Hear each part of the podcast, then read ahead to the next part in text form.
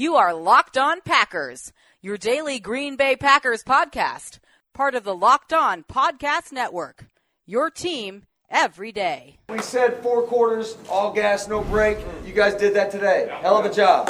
R E L A X. Relax. We're going to be okay. It is time. It is time. I feel like we can run the table. I really do. You are Locked On Packers, part of the Locked On Podcast Network, your team every day. I am Peter Bukowski, and I cover the Packers for SB Nation and Packer Report. I cover the NFL around the internet, and you can follow me on Twitter at Peter underscore Bukowski. You can follow the podcast on Twitter at Locked On Packers. You can subscribe to the podcast on iTunes, on Spotify, on Google Podcasts, wherever you find podcasts, you will find Locked On Packers, the number one Packers podcast in the state of Wisconsin, and the show for fans who know what happened they want to know why and how. Our friend Michelle Bruton is on the show today to talk about the Green Bay Packers. That is why you signed up for this podcast. That is why you have put us in your earballs. Uh, so we're going to do that. And it is going to be the kind of thing that I think is going to feel very familiar to a lot of fans because it is it is not a discussion that I think is going to be traditional in terms of I'm going to ask questions and and she's going to respond. We're just going to chat and uh, like I said, I think it's going to feel very familiar to a lot of fans. Before we get to that conversation though, uh, we will we will talk plenty over the course of this week and then certainly after because once this game happens, once Minnesota plays the Green Bay Packers in Minneapolis at US Bank Stadium, that bird killing glass menagerie, once that happens, we will know almost for sure what is going to happen with the Green Bay Packers because winning has broad implications and losing has broad implications. And Green Bay is still in very good shape to win the NFC North. All they have to do is beat Detroit for that to, to come to fruition. So that is not a concern at this point. That does not lower the stakes of what's going on with this team because if you beat Minnesota, you do not have to go to New Orleans ever this postseason. And given the way New Orleans looked on Monday, and, and given the way that they've looked at various points in the season, that is a very, very good thing. And this leads us into the discussion I want to open the podcast with. There's been a lot made over the course of the season about Green Bay's identity, or more precisely, its lack of identity. Who are they? What do they do well? And there's this idea that they're winning ugly and it's unsustainable. When you when you project forward 6 and 1 in close games, Seattle's 10 and 1 by the way in close games and no one seems to be talking about the unsustainability of what they're doing because they're winning close games because Russell Wilson has been great. And so we we think of that in the same sort of sphere as when Rodgers was winning games. And you go, "Well, it's Rodgers and we can trust Rodgers and we can trust Russell Wilson." When someone new every week is coming through for Green Bay, when Aaron Jones is getting four touchdowns, when Allen Lazard has a big game, when all of a sudden the defense is creating turnovers, when Za'Darius Smith does a thing, we don't view that in the same way. And there are reasons for that, but I don't think it is a fair summation of this team specifically for this reason. And I wrote about it for Acme Packing Company yesterday.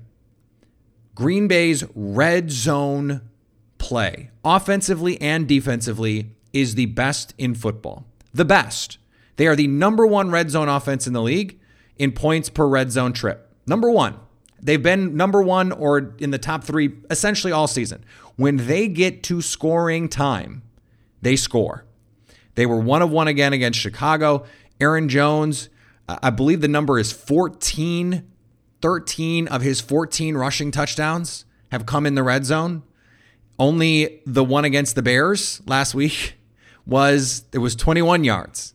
And that was his only break off touchdown run. He's had some break off touchdown catches, but of his runs, a lot of them have come. In fact, nearly all of them have come inside the 20 yard line, many of them inside the 10 and inside the 5 offensively, when they get down into the red zone, they score. So, for whatever inconsistencies this team has from 20 to 20, inside the 20, they're the best offense in the league. And by the way, between the 20 and the 40 on offense, they have a top 10 offense and success rate. Between the 40 and the 20 of their opponent, they have a top 10 success rate. In fact, they're eighth in both. The symmetry of it is interesting, but not relevant per se. In the middle of the field is where they're bad. From the 40 to the 40, they are 27th in success rate, which means they are getting bogged down. You, you, make a couple plays, and we can we can think of many drives where this is the case. A couple plays, you get to like the 46, or they get to the the plus 46, and cannot get any further. It's too far for a, for a long field goal, and it's fourth and nine, so you don't really want to go for it in that situation. That is happening too often for this offense. But when they have opportunities to score, they're scoring. Defensively, they're number three in points per red zone trip allowed. The only other team in the top five in both is the Vikings. No one else is top three in both, as Green Bay is. So, situationally, this defense is playing much better in the red zone. And, and it's not a surprise given the makeup of this team. The field contracts.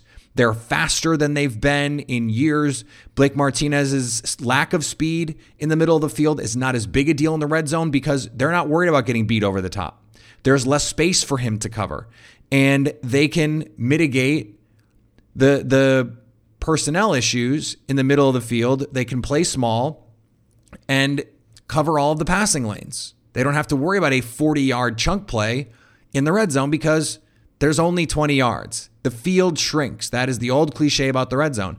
And Green Bay's playmaking has shined in that circumstance. They're really good. So, defensively, when offenses have opportunities to score, they are stopping opportunities from coming to fruition. And offensively, they are doing the opposite. They are taking advantage. The fundamental of the game is score more than the other team. So if you are good when you have opportunities and you are good at stopping teams when they have opportunities, you're probably going to be a good team. For whatever else is true about your football team, if those two things are true, you are going to be good. Situational football is of the utmost importance. I say this all the time. The reason the Patriots are a dynasty is not because of their talent, it's because situationally they are the best. And just look at just points per red zone trip. Green Bay is first, Baltimore second, Philly third, Houston fourth, Minnesota fifth, Tennessee sixth, Colts seventh, Seattle eighth, Tampa Bay ninth, Buffalo 10th. The only non playoff team, there's only two non playoff teams in that mix Indianapolis and Tampa Bay. And the Tampa Bay offense is crazy talented. Dallas is right after that, and New Orleans is just a little bit further down. Scoring on big plays is not a sustainable recipe. You have to be able to create big plays and when you have those op- scoring opportunities, take advantage. It's not quite the same on defense where, where teams like Denver are really good and Cincinnati is really good and the Giants are really good, but there's also a bunch of playoff teams in there too. San Francisco, Green Bay, Minnesota, the Patriots, the Chiefs, the Cowboys, the Steelers, the Ravens. Buffalo is 12, these are the good teams. The teams that I've mentioned multiple times Minnesota, Green Bay, Baltimore. It's not a surprise that those teams have won a bunch of games. Situational football is how you win games because you can't just play to play, be great every week. The league is too hard. So we wonder about this team's identity. Well, this team's identity is opportunistic on offense and defense. And that doesn't mean just creating big plays or just creating turnovers. It means when they have scoring opportunities, they score. And when they need to prevent scoring opportunities, they do that. When you think about it that way, it is so fundamental, so elemental to the game to be good in those situations. And Green Bay is. So they don't look like we're used to seeing them look. They don't look like an Aaron Rodgers team.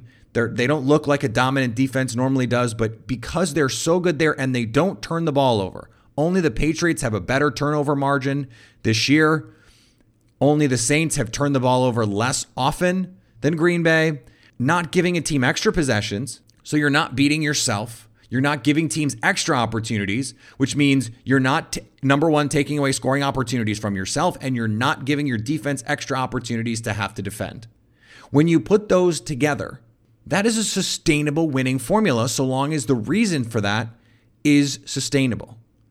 And for Green Bay, you know, they, they got multiple stops against the Bears. The Bears go one for three in the red zone. They also stopped the Bears three times on fourth down. Those are de facto turnovers. So, from that standpoint, the way they're winning, it may be winning ugly. But when you look at it, there are key things that we can point to and say this is why they're winning and why they're able to win ugly because they're good at this particular thing on offense and defense. That kind of balance is of the utmost importance in the postseason, and their ability to maintain that in January will decide how far they can go in the playoffs. Before we get to Michelle, if you're a Spotify listener, use Spotify Wrapped to show us your top Locked On podcasts for the year. Take a screenshot and tag us at Locked On Live and at Locked On Packers. Plus, you can tag me at Peter underscore Bukowski on Twitter and Instagram, and we will share and retweet. I've already got a couple of them. You guys are awesome for sending them to me. Post them and I will share them. All right. You know her, you love her. She is Michelle Bruton. You can follow her on Twitter at Michelle Bruton. She's an editor at Triumph Books. You've seen her at the Packers Wire, you've seen her at OZY, you've seen her at Bleacher Report. She's been all over the place. Michelle, thanks for coming back on Locked on Packers. It had been way too long, and so we figured Bears Week was the perfect opportunity to have you back on the show. It is the perfect time and you're back. This is great. All right, so I'm back. Plenty, plenty to discuss. The Packers 11 and three, and yet if you if you read Packers Twitter, they might as well be six and whatever the math is, six and eight or whatever. Uh, where are you on this team right now in terms of just like top level thoughts? Well, so as a reminder, if, if people don't remember from me coming on the show in the past, I do live in Chicago, and mm-hmm. so. Mm-hmm you know, I think that sometimes, like, I, I, work with a lot of Bears fans and I love my coworkers. They're some of my best friends, but they all thought the Bears were going to the Super Bowl this year. Mm-hmm. And so watching them reckon with what has happened has been, um, I don't take, I don't have a lot of schadenfreude about seeing other people suffer. Like, I just want the team I follow to do well. Mm-hmm. But as I have watched them grapple with it, they in turn have kind of been like, oh, well, you know, look at the Packers and look at all their their flaws and blah blah blah. And I think I do spend a lot of time at work talking with you know, and I do have a, a good friend who's a Packers fan who, who who works with me too. Shout out to Josh. But Josh is pretty level headed. I think he keeps me calmer because I'll come in and I'll definitely, you know, every Monday morning I'll want to be like, okay, you know, listen, like the, they've got these flaws and, and I'm just it's such an ugly win and I'm just not sure if they can do it and, and it's, it's anxiety driven right because we they could win ugly all the way to the Super Bowl. Mm-hmm. And if they win the Super Bowl, you know, you don't go back and look at, you know, the 1997 Super Bowl winner and be like, oh yeah, that team, you know, that was they had all these. You just it, there's no asterisk in history yep. next to a Super Bowl winner. So if they win ugly all the way to the Super Bowl, we're all, it was all the hand wringing was for nothing. But until we get there, the hand wringing and I can understand a little bit of it. I mean, you know, Twitter is a miserable place and people take it too far, but the hand wringing was for nothing is what from. we should just call Twitter. Yes. Twitter colon the hand wringing was exactly. for nothing. But you understand and sympathize, I think, and I, one of my problems is I have too much empathy, anyways. But I I empathize with everyone who who is anxious because that's what it is. It it comes from a place of anxiety. We're worried that these little mistakes, this the offense kind of sputtering sometimes, the expensive pass rush not always delivering. We worry that these things ultimately are going to cause a playoff loss against the Seahawks or the 49ers or the true cream of the NFL, the Saints. And ultimately, I think that's why there's so much hand wringing. It's just that, you know, yes, they're winning and, and, and the record looks great. It's a numbers game, but one ugly win in the playoffs, you're gone. You go home. Yeah, and and it is one of those things I, I think too that that we often forget, and I'll include myself in that as someone who you know it is it is both my job to to analyze it, but also you know there's a, a passion and a love side of this too, right? But I, I, keep reminding myself that it's like the old saying, "What do you call a, a med student who graduates at the bottom of their class?" Doctor. So it's like I'm going to tell my husband that If they- my doctor husband. He'll get a kick out of that. I'm sure. I'm sure he's heard it. But if if the Packers win ugly, it's still a win. And if they win ugly in the playoffs, those are still playoff wins. How Mm-hmm. many aesthetically pleasing playoff wins do the Patriots own? Like four. Right. and yet it no one cares. No one cares. Right. So I, I'm with you in that way. That's like if they just keep winning, it you know. But it is important that we have these conversations because past performance is not necessarily indicative of future performance. I mean, that's why we do this. That's why we go through it. And and I, how much of this do you think is driven by the scar tissue of these playoff defeats combined with the fact that the Aaron Rodgers window is closing? I mean, we just know fundamentally, objectively, we know that's true. Right. And there, I feel like we're getting very referential into other kind of spheres in this conversation, but it reminds me of so my husband is a pediatrician, and he was just telling me about um, there's kind of like evidence to show that when people are born, like when people's parents have trauma, it can like pass down into their children.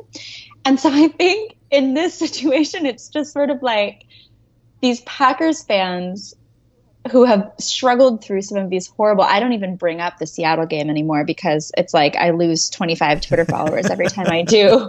But it, these traumas, these playoff exits, you know, the Giants for a few years, the 49ers, the the Seahawks, um, the Vikings even like coming up against all of these NFC foes and and kind of the disastrous results as they've tried for at least just one more Super Bowl. That's just one more for Aaron Rodgers. Um, I think it, you're so right. It is that trauma is sort of like what informs everything. And you know, if if this season had just started in a vacuum and this is the first NFL season ever, you know, nothing's ever happened.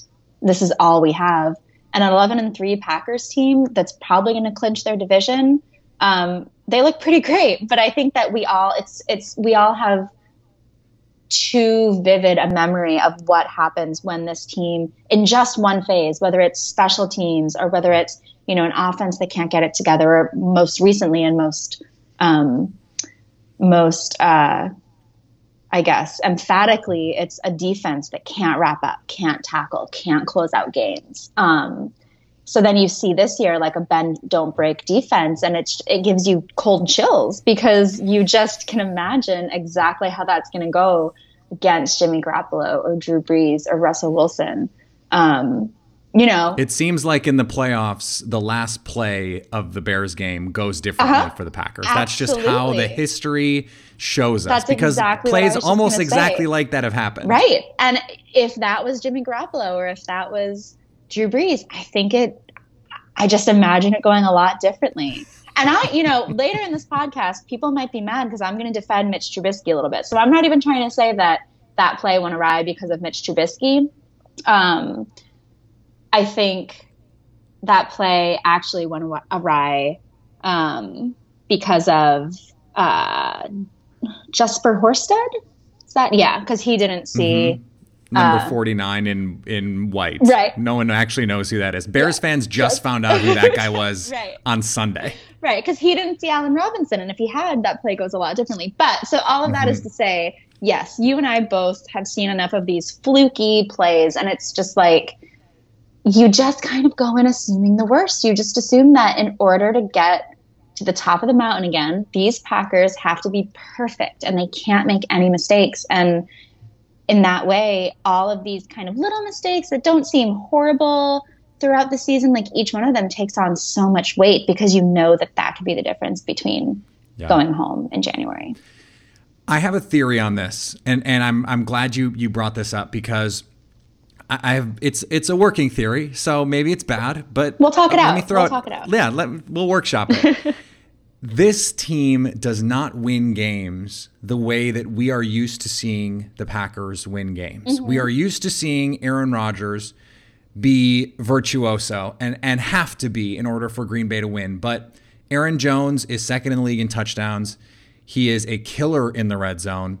The defense creates turnovers. They can they can pressure with four, and someone new steps up to help them win a game every week. It's so Uh, it's not antithetical per se, but it is just so different from the way that we are used to seeing good Green Bay teams perform that that dissonance makes it difficult for fans to accept as good. Is that is that a reasonable thing to believe? I think that's extremely reasonable and I think there's a lot of truth there because you know, all we could talk about this past off season was how much how unfair the weight Aaron Rodgers' shoulders on Aaron Rodgers' shoulders had become and Exactly. how much this team had to do to kind of build support around him to take some of the pressure off of him.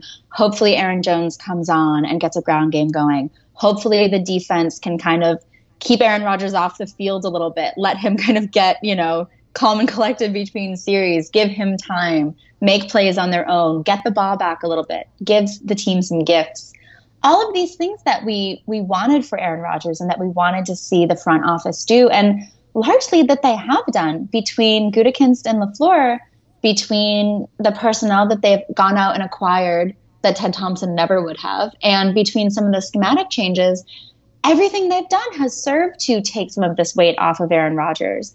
But yet, the result is something that looks foreign and something that we don't quite know that we can trust and that we don't know if it's replicable. You know, it's it's like a, an experiment and we haven't run enough there's not a big enough sample size to be able to mm-hmm. to prognosticate out and say, okay, like given how they looked here, here, here, this is how we predict they'll look in the playoffs. It's just been so between Washington, between the Chargers, there's just been so many bizarre kind of like weird games um, this year, and it's it's scary. Like it, at least when Aaron Rodgers was playing hero ball, you knew what needed to happen. You just questioned whether he could go out and do it. Now it's like there are so many moving parts that are all expected to contribute, and in many ways, they can find harmony and they do contribute.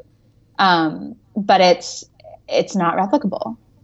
All right, we're going to get back to Michelle in just a second, but before we do, let's talk about BreakingT. If you're looking for a great last minute sports gift that's fun for the holidays. Go to breakingt.com slash locked on. BreakingT makes sports t-shirts around teams passion moments. Great for all fans. Go to breakingt.com slash locked on and search the site for great shirts and fun sports gifts. All right back to michelle. Right the, the, the theory is sort of hinged on the idea that the fact that you can you can have Aaron Jones go to Dallas and score a billion touchdowns and Aaron Rodgers does just right. enough that that is a feature not a bug of the Packers offense that Allen Lazard can go out and have a huge day 100 ca- or 100 yards on what like 3 catches and a touchdown and they don't need him to have 10 catches and 180 yards and two touchdowns and then the next week he doesn't he's not really a part of the offense that they can keep winning that right. way is actually good because in the playoffs what do we see every year? There is a random mm-hmm. dude steps up, and that random dude has killed the Packers right. before. They they are going to need those guys in the playoffs. So I, I don't think it's everything. I mean, I don't think it's. I think there are certainly still things we can criticize about this team and wonder about and say, you know, are they going to give up big plays in in January? Are they going to be able to generate big plays in January? Those are all questions that, that we can ask. Where is Aaron Rodgers in his arc? I mean, he, he uses the golf analogy. Is he on the 14th mm-hmm. hole? Is he on the 18th hole? We don't know. We know he hasn't been up to standard this year. When you watch Rodgers this season, what did, what have been your impressions of how he's played, how he's adjusted to this team, and how he's contributed to wins and losses? The hard thing is that it's become difficult for me at least to separate kind of what I think he's trying to do versus what his receivers are giving him. And, you know, that's a little bit of a cop out because it's okay to criticize Aaron Rodgers despite what Twitter might mm-hmm. have you believe. Like, it's okay. um, and we especially in this game like once again the dropped passes it just it it keeps killing them um you know there were two the marquez valdes scantling uh had you know that would have been like a 50 yard and then like a 70 yard, 70 touchdown, touchdown, right and he would have caught it like yeah. 50 yards out um and Geronimo Allison uh, dropped that crossing route. Um, Mm-hmm. At the same time, though, when I look at some of those plays, and I, I watched the game yesterday with a friend of mine who's also uh, a Packers fan, and we kind of looked at each other, and we were both like, he overthrew that. And it almost felt like we were like afraid to say it. Like we were like, is it, is this okay? Like, are we allowed to say, yeah, okay. And it's just like suggesting that Aaron Rodgers could overthrow a receiver. Um, how dare you? It's always the receiver's fault. They don't have the chemistry, or he doesn't trust them, or, or they're running the wrong routes. And for a long for a long time, and you know, a good amount of the time, that is the case. But I think yesterday his his touch has been off this year, noticeably to me. Mm-hmm. Um, Yeah. he's not working with, you know, the best talent the NFL has to offer. Um, I, you know, even like a like a Jamison Crowder, I would love to see with an Aaron Rodgers, or, or just you know, we'll never quite know. But taking what we do have, and, and the Packers, you know, yeah, they don't have huge names um, after Adams, but they've got some talent, and yeah, there's dropped passes, but I think quite a few of those are because of his touch, and so. I'm not sure if it's just still him settling into the new offense and, and kind of, you know, they're they're not doing um, as much no huddle this year, and so he really is kind of like I don't know if it's it's interrupting his kind of natural flow or the rhythm that he likes to be in. There's a lot of huddling. There's a lot of, you know, communication that there didn't used to be. I think mostly that's a good thing, but there is something off with his touch, and I haven't quite been able to put my finger on what is going on with him. Theoretically, as far as we know, this is like the first time in years that he's healthy. So it's not that. Um, He said something interesting after the game, and that was that after he and, and a lot of the guys have been in the same offense for so long, that a new offense was going to require reps. And that in the offseason, it was just too difficult to get those Right. reps. That these, that, that he, he basically admitted that they are trying to make this all work on the fly. And I, it, it was not meant as an excuse, but I think it was his way of saying to everyone, look, this is going to take a little bit of time to to for everyone to get on the same page, for everyone to be in rhythm. I mean, there's the the play where he gets sacked on on third down, out of field goal range, and he expected Davante Adams to break out. Davante Adams breaks in. By the time he has the the opportunity to come off to Geronimo Allison, it's a sack. Those kinds of things probably would not have happened in the old offense because you've you've repped that play a million times with with Davante Adams. When he when he throws decisively, he's accurate, and when he looks a little skittish, when he when he clutches, when he you know when he when he is not playing decisively, that's when his accuracy wanes. And I just I wonder how much of that is the offense and how much of that is his arm strength, you know, diminished. I mean, there's a lot of different mm-hmm. factors. I feel like in order to properly assess this season, I need to see him next season, and maybe with uh, you know an extra receiver or two. I mean, there's there's a lot of things. You're right. I think it's difficult to to parse uh, what we what we have in the Aaron Rodgers uh, criticism complex that exists in the world, and then the fans saying no, we can't say anything bad about him, and then the the the attack that sort of you know falls from that it's it's tough. I don't I don't know where we where we can find some common ground on that, but it's it's something to watch Right. for sure. and just, you know, yeah. As we Well, I was Go going to say, and, and I think we this is like our disclaimer portion, but we have to acknowledge for anyone who might be getting like hot under the collar, like yes, criticizing Aaron Rodgers is like sitting down for oysters and champagne and being like, well, these are West Coast oysters, and I really prefer East Coast Right. oysters. Like, yes, we Uh-huh. understand that like criticizing Aaron Rod, you know, it's it's spoiled, but at the same time, I think that this year was kind of touted as as oh it's going to be so much easier for him. And and i think we're just mm-hmm. wondering well it doesn't necessarily look that easy for him. It looks like he's struggling a lot of the time. And again like basically in the nfl the preseason is a joke the first four weeks Yep. of the regular season are the preseason. Like those are the exhibition games. And so you really don't even know what you're looking at. Bill belichick has always famously said that you know you you don't know how a team's going to be until at least week four. And so um, we've had enough of a sample size now, and, and it's still messy, but you know, I think a lot of it just goes back to Matt LaFleur and kind of this whole Kyle Shanahan derived scheme and, and the way that these plays are designed. You know, the, the purpose is that they all start off kind of looking the same and they're all supposed to look pretty simple on the surface and then they can morph. And that's supposed to be what confuses the defense that they morph into a run play or a pass play. And then Rodgers does still have a lot of freedom to, to audible.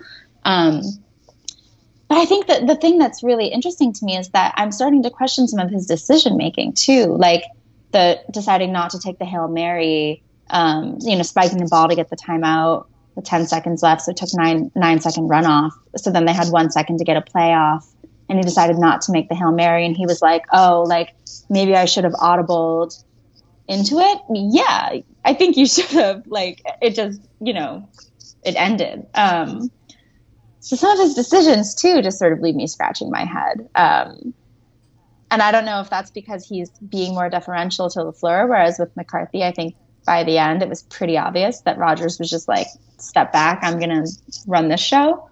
We don't, and this is why I think we need year 2 and mm-hmm. year three, because we need to see if it gets better. Uh, are they going to build on some of this stuff? Is it going to look more like a Matt LaFleur offense next year, or is it going to continue to be this hybrid where they incorporate some of the older concepts? We right. don't know that. What is it going to look like in January? Are they going to fall back on a lot of these, you know, McCarthy West Coast concepts and not the LaFleur ones? I, I would, I would prefer it. I think it would be prudent for them to play more the way that Matt LaFleur would like to play, but they get away from it. So. I, I, I feel like we're, we are no further in understanding or explaining this to anyone, and and that I think is fitting given the season and right. where we are, and we, and hopefully people just enjoyed the conversation, just like they're enjoying, just like they're enjoying the season because that is it is a little head scratching. Right. It's sort of like you know don't stand too close to the painting, or it's just going to look like blotches on a, on a piece of paper. Stand back and enjoy it. So that's that's going to be the theme of this podcast is clearly metaphor and simile, which is fine. uh, but but I, that's I, I hope fans are able to appreciate what's going on here because Rodgers keeps calling it special. I do think it's special. Uh, Michelle, you are not doing as much writing about the Packers anymore, unfortunately, but that doesn't mean that you do not have Packers adjacent work that you can promote. I can. I can. I sure can um, yeah, I've, life has been very busy. I'm very busy at my full time job. Um, I'm still, you know, trying to write a feature or two for the Packers Wire here and there. Um, but really fun for me at work. So I'm uh, a book editor at Triumph Books here in Chicago. And this season, um, in honor of the Packers 100th, we did this really beautiful um, coffee table photo driven book called 100 Years in Titletown with a foreword by your boy, Brett Favre. Uh, which out. was really fun to, to read through. Um, but yeah, so, you know, if anyone's still looking for a, a holiday gift, the Packers fan in their lives, it's available on Amazon. It's gorgeous. It's heavy. It's got this beautiful matte cover with Bart Starr. Um, and it has photos from the Biever collection um, a lot of which haven't really made it into print or are very rare, kind of all through the Packers history. So, you know, it's always fun for me. I mean, I work in sports, so I'm always working on some sports books, but, you know, not always getting to work on a Packers book. And um, the seasons that I do get to work on Packers books are sort of the most fun for me. It's just like another way to interact with the team, even if I'm not getting to write as much. So, anyways, if anyone's looking for that, 100 Years in Titletown, um, it's a really beautiful book, and I'm really proud of it. The book will get the pictures in the book will will straight up give you chills. Yeah, I'm telling you, like they will make you feel things. They will make you remember where you were when, because there's some really and make you wish you were places when, because there's obviously some some old photos in there too. So yeah, it, it really is a, a beautiful book. I have it. I would recommend it to the Packer fan in your life, absolutely for sure. Michelle, thanks for coming back on Locked On Packers, and let's let's try and cut the window down next time. It was it was it was too long, and that's my fault, and I apologize. So we'll we'll we'll do it again soon, hopefully. Sounds good. All right, I want to thank Michelle for joining the show. Always great to talk to her. We were joking off air after the after the conversation that it wasn't it wasn't really an interview. It was more just sort of catharsis. It was more therapy. and because she doesn't get to write as much anymore, you know, a lot of thoughts. So glad we got a chance to do that. Uh, it is a blast to talk to her, and, and hopefully, again, hopefully you enjoyed it. Uh, we're going to be back tomorrow, crossover Wednesday, and then again, working on an interview for Thursday. So hopefully we can get all that together and get set for Vikings week because the Monday show means the Friday show for us. There's not going to be an injury report, which means it's going to be an all questions show, a mailbag, if you will, and I will. So be sure to send those to me. You can follow me on Twitter at Peter underscore Bukowski. Follow the podcast on Twitter at Locked On Packers. Like us on Facebook. You can send us your questions there as well. You could leave a question in your iTunes review, which if you haven't left one, you should probably do that. That would be awesome, along with five stars. Uh, you you can also hit us up on the Locked On Packers fan hotline. Would love it if you did that. I have some great questions that I am excited to share on Friday already. So keep those coming. You can hit us up there, text, call 920 341 3775 to stay locked on Packers.